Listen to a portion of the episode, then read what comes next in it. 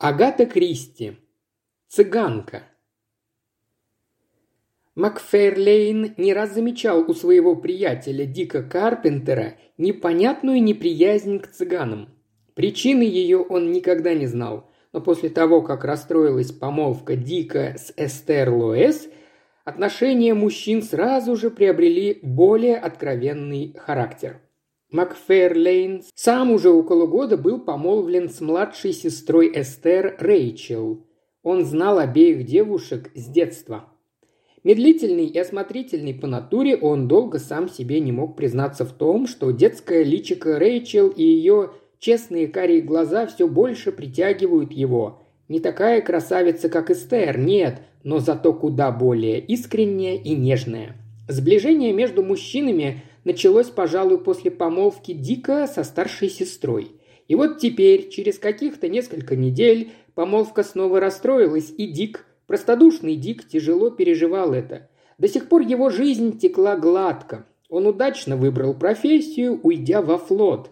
Любовь к морю была у него в крови. Обладая натурой, не склонной к глубоким размышлениям, очень простой и непосредственный, Дик чем-то напоминал викинга. Он принадлежал к тому типу молчаливых юных англичан, которым не по нраву проявление каких-либо эмоций и крайне трудно облекать свои мысли в слова. Макферлейн, суровый шотландец, в сердце которого таилась мечтательность его кельтских предков, молча курил, в то время как его друг беспомощно барахтался в потоке слов. Макферлейн понимал, что тому надо выговориться, но он ожидал, что речь пойдет совсем о другом. Однако имя Эстер Лоэс поначалу даже не упоминалось. Скорее, это был рассказ о детских страхах. Все началось с того сна, который я увидел в детстве. Вовсе не ночной кошмар. Понимаешь, она, эта цыганка, могла появиться в любом моем сне, даже хорошем. Ну и в тех, что дети называют хорошими. С весельем, сластями, игрушками. Я мог веселиться до упаду, а потом вдруг почувствовать, знать, что стоит мне поднять голову, и я увижу ее, как она стоит в обычной позе и глядит на меня. И знаешь, такими печальными глазами, будто знает обо мне что-то такое, мне самому еще неизвестное. Не могу объяснить, почему это меня так пугало, но пугало, да еще как. Каждый раз я просыпался с криком, и моя старая нянька обычно говаривала: «Ну вот, нашему хозяину Дику опять приснилась цыганка». «А тебя никогда не пугали настоящие цыганки?» «Никогда, и не видел их до одного случая. Вот тоже странно. Я разыскивал своего щенка. Он убежал. Вышел через садовую калитку и направился по лесной тропинке. Знаешь, мы тогда жили в новом лесу. Я оказался у опушки, где деревянный мостик над рекой. Около моста стояла цыганка. На голове красный платок, точь-в-точь, как во сне. Тут я испугался. А она смотрела на меня так, как будто знала обо мне что-то, чего не знал я, и отчего жалела меня. Кивнув мне, она чуть слышно сказала: «Лучше бы тебе не ходить здесь». Не знаю почему, но я здорово струхнул. Помчался мимо нее прямо на мостик, а он, наверное, был непрочный. В общем, я оказался в воде. Течение было таким сильным, что я чуть не утонул. Черт возьми, я почти утонул. В жизни не забуду. Я уверен, что все это из-за цыганки. Возможно, хотя она ведь предупреждала тебя. Считай, что так. Дик помолчал, затем продолжил. Я рассказал тебе об этом сне не потому, что он связан со случившимся. Думаю, даже никак не связан. А потому, что с него-то все и пошло. Теперь не поймешь, что я подразумеваю под этим цыганским наваждением. Начну с моего первого вечера у Лоэсов. Я тогда только вернулся с западного побережья. Такое удивительное ощущение снова в Англии. Лоэсы – старые приятели моей семьи. Их девочек я не видел с тех пор, как мне было семь лет, хотя их младший брат Артур стал моим закадычным другом. И после его смерти Эстер начала писать мне и высылать газеты. А какие веселые письма она писала! Они здорово ободряли меня. Мне всегда хотелось уметь отвечать ей так же. Я ужасно радовался, что увижу ее. Даже странным казалось, как это можно так хорошо узнать девушку только по письмам. Итак, я первым делом направился к Лоэсам. Эстер еще не было, ее ждали к вечеру. За ужином я сидел рядом с Рэйчел. Но всякий раз, когда поднимал голову и оглядывал стол, меня охватывало странное ощущение, как будто кто-то наблюдал за мной, и это беспокоило. А потом я увидел ее. Увидел кого? Миссис Хаворд. О ней-то я и рассказываю. У Макферлейна чуть было не сорвалось. Я-то думал об Эстер Лоэс. Но он сдержался, и Дик продолжал. Было в ней что-то не похожее на других. Она сидела рядом со старым Лоэсом, очень грустная, с опущенной головой. Вокруг ее шеи было повязано нечто вроде шарфа из тюля. И, по-моему, это нечто надорвано сзади, потому что время от времени взвивалось у нее над головой, как язычки пламени.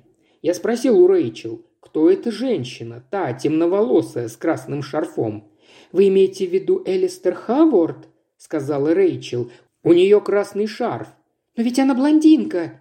«Натуральная блондинка». Знаешь, она действительно была блондинкой, с чудесными светлыми золотистыми волосами, но в тот момент я готов был поклясться, что они темные. Странные штуки вытворяет иногда наше воображение. После ужина Рэйчел представила нас друг другу, и мы бродили по саду, говорили о переселении душ. «Но это вовсе не в твоем духе, Дикки». «Да, пожалуй. Помню, мы говорили о том, что бывает, встречаешь человека впервые, а кажется, знаешь его давным-давно». Она еще сказала, «Вы имеете в виду влюбленных?» Что-то странное было в том, как нежно и горячо произнесла она эти слова. Они напомнили мне о чем-то, но о чем именно я не мог вспомнить. Разговор продолжался, но вскоре старый Лоэс окликнул нас с террасы и сказал, что приехала Эстер и хочет меня видеть. Миссис Хаворд положила ладонь на мою руку и спросила, «Вы идете туда?» «Конечно», — ответил я, — «давайте пойдем». И тогда, тогда... Что? Это может показаться диким, но миссис Хаворд произнесла, «Лучше бы вам не ходить туда». Дик помолчал. Она здорово напугала меня, даже очень. Я ведь потому и рассказал тебе о своем сне. Потому что, понимаешь, произнесла она это так же тихо, как та, другая, будто знала что-то обо мне, чего не знал я. То не были слова хорошенькой женщины, которой хотелось бы остаться со мной в саду. Она сказала это просто, очень печальным и добрым голосом, как будто знала о каких-то последствиях. Наверное, я поступил невежливо, но вернулся и почти бегом бросился к дому, будто там ждало спасение. Вдруг я понял, что с самого начала боялся ее, и как же обрадовался, увидев старину Лоэса и Эстер рядом с ним. Дик с минуту помолчал, а потом торопливо пробормотал. Как только я увидел ее, все стало ясно. Я влюбился. Макферлейн мгновенно представил Эстер Лоэс. Однажды он слышал, как о ней сказали «шесть футов и дюйм библейских совершенств». «Точно сказано», – подумал он, вспоминая ее необычный рост в сочетании со стройностью, мраморную белизну лица, изящный с горбинкой нос, черный блеск волос и глаза. Неудивительно, что Дики с его мальчишеским простодушием был сражен. Сердце самого Макферлейна ни разу не зачастило при виде Эстер, хотя он и признавал все великолепие ее красоты. «А затем, — продолжал Дик, — мы обручились». «Как сразу?» «Ну, примерно через неделю». И еще две недели понадобилось, чтобы она поняла, насколько ей все это не нужно. Он горько усмехнулся. Итак, наступил последний вечер перед моим возвращением на корабль. Я шел из деревни через лес и тут увидел ее, миссис Хаворд, то есть, в красном шотландском берете. Знаешь, я прям-таки подпрыгнул. Ты помнишь мой сон, так что поймешь. Некоторое время мы шли рядом, но не сказали ни слова, которого нельзя было бы повторить при Эстер, понимаешь? Да? Макферлейн с интересом взглянул на друга. Странно, к чему люди рассказывают о вещах, в которых сами до конца не разобрались. И когда я направился обратно к дому Эстер, миссис Хаворд остановила меня. Она сказала, «Совсем скоро вы будете там. Лучше бы вам не спешить так». Вот теперь я уже знал, что меня ждет нечто ужасное.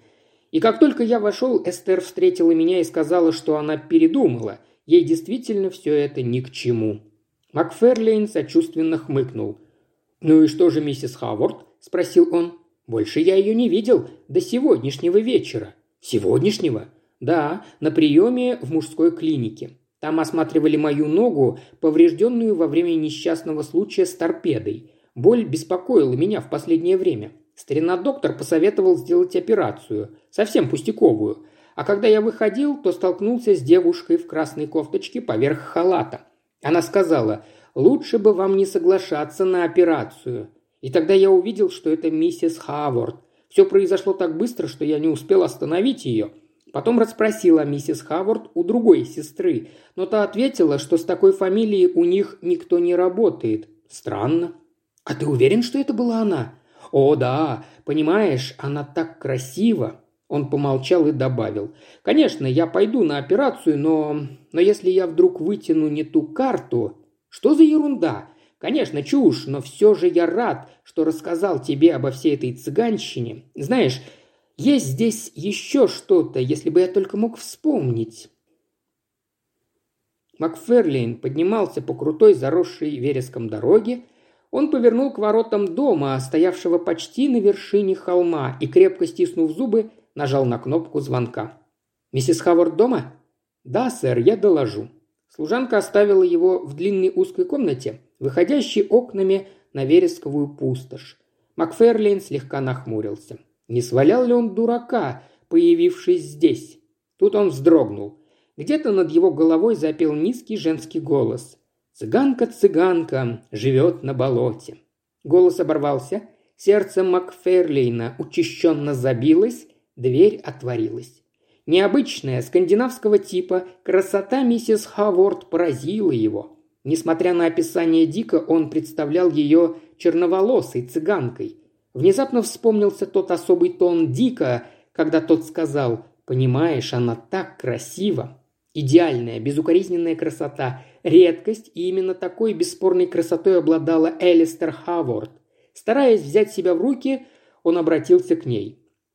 «Боюсь, вы меня совсем не знаете. Ваш адрес я взял у Лоэсов. Я друг Дики Карпентера». Минуту-другую она пристально глядела на него, затем сказала. «Я собираюсь прогуляться вверх к болоту. Не пройдетесь со мной?» Она отворила стеклянную дверь и вышла прямо на склон холма. Он последовал за ней. Здесь, в плетеном кресле, сидел, покуривая, несколько неуклюжий и простоватый с виду человек. «Мой муж, Моррис, мы хотим прогуляться к болоту, а потом мистер Макферлейн пообедает с нами. Вы не против, мистер Макферлейн? Благодарю вас». Он поднимался вслед за ее легкой фигурой по холму и думал, «О боже, ну как она могла выйти замуж за такого?» Элистер направилась к груди камней. «Давайте присядем, и вы расскажете мне все, что хотели». «А вы знаете, о чем?» «У меня предчувствие на плохое. Это ведь что-то плохое, да? Что-нибудь о Дике?» Он перенес небольшую операцию, в целом удачную, но, видно, у него было слабое сердце. Он умер под наркозом. Что Макферлейн ожидал увидеть на ее лице, он и сам толком не знал. Но только не это выражение отчаянной бесконечной усталости. Он слышал, как она прошептала «Опять ждать. Долго, так долго». Женщина взглянула на него. «Да, а что вы хотели сказать?» «Только это. Кто-то предостерегал его от операции. Какая-то медсестра, он думал, это были вы?» Она покачала головой. «Нет, то была не я. Но у меня кузина, медсестра. При плохом освещении нас даже можно спутать. Наверное, так все и было». Она снова взглянула на него. «Но это совсем не важно, так ведь?»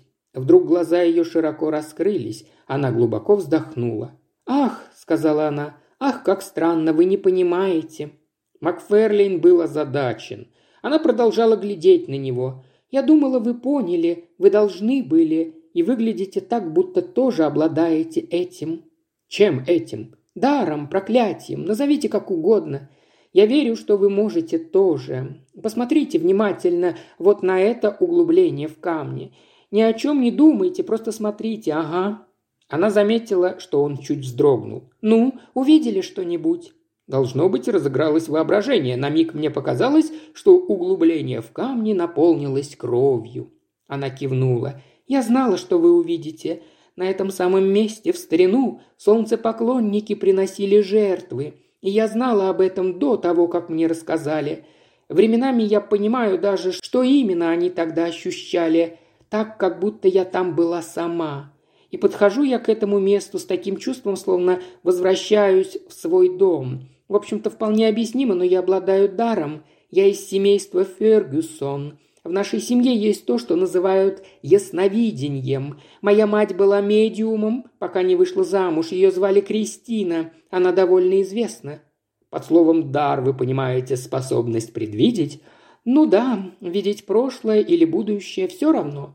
Например, я поняла, что вы удивлены, почему я замужем за Моррисом. О да, вы удивились, но это просто. Я всегда чувствовала, что над ним тяготеет злой рок. Мне хотелось спасти его. Это чувство присуще женщинам. С моим даром я могла бы предотвратить, если кто-то вообще может.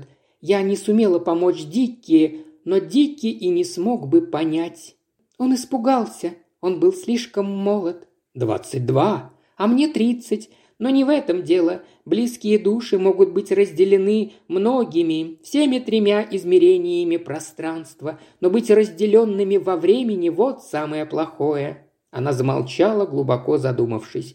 Низкий звук гонга снизу из дома позвал их. За обедом Макферлейн наблюдал за Моррисом Хавортом. Несомненно, тот безумно любил свою жену. Его глаза светились безоговорочной собачьей преданностью. Макферлейн отметил и ее нежное, почти материнское отношение к мужу. После обеда он поднялся. «Я думаю остановиться внизу, в гостинице, на денек-другой. Вы позволите мне еще раз навестить вас, может быть, завтра?» «Да, конечно, только...» «Что?»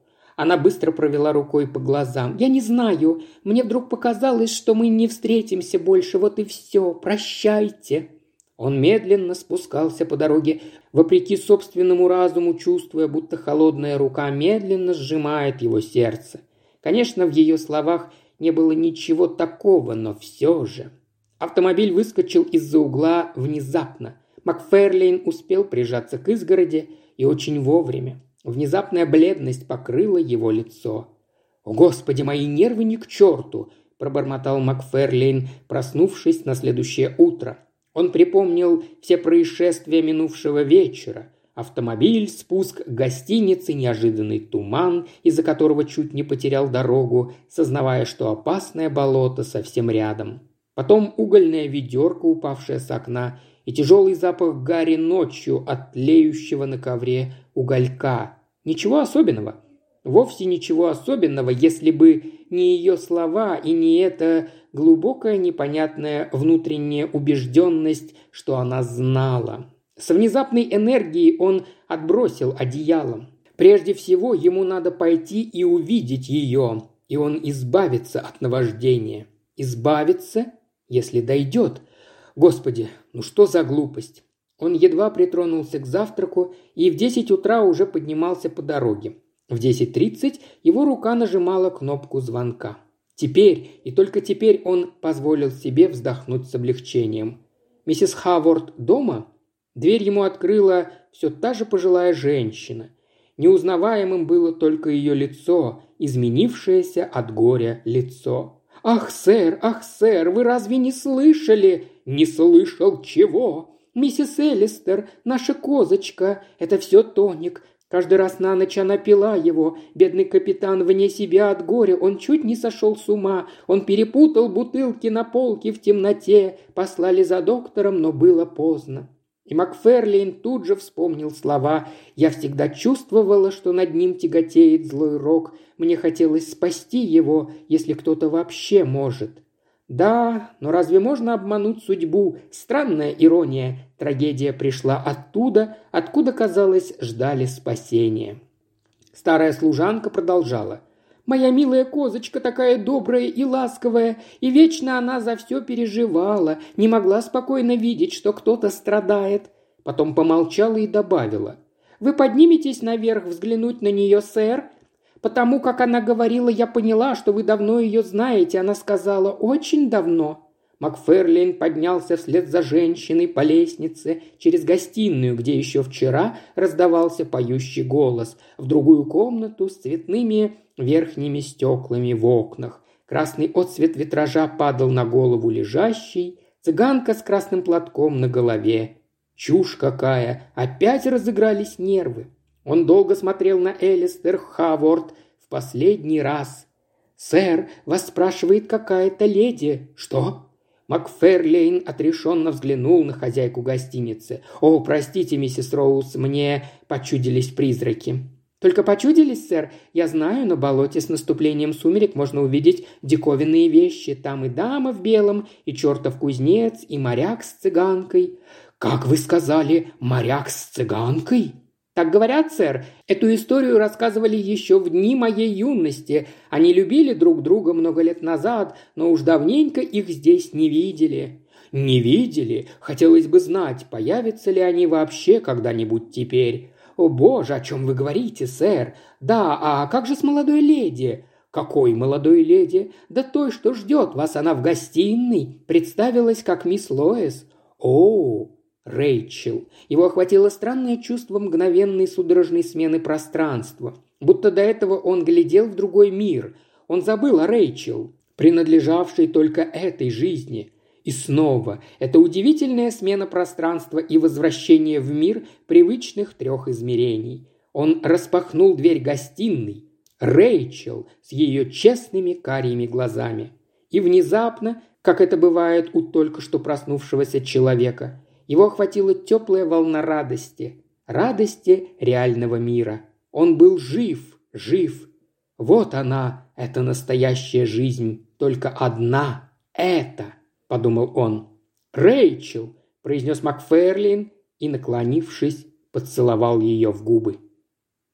Еще больше аудиокниг в исполнении Ильи Кривошеева на Бусти и ВКонтакте. Все ссылки в описании.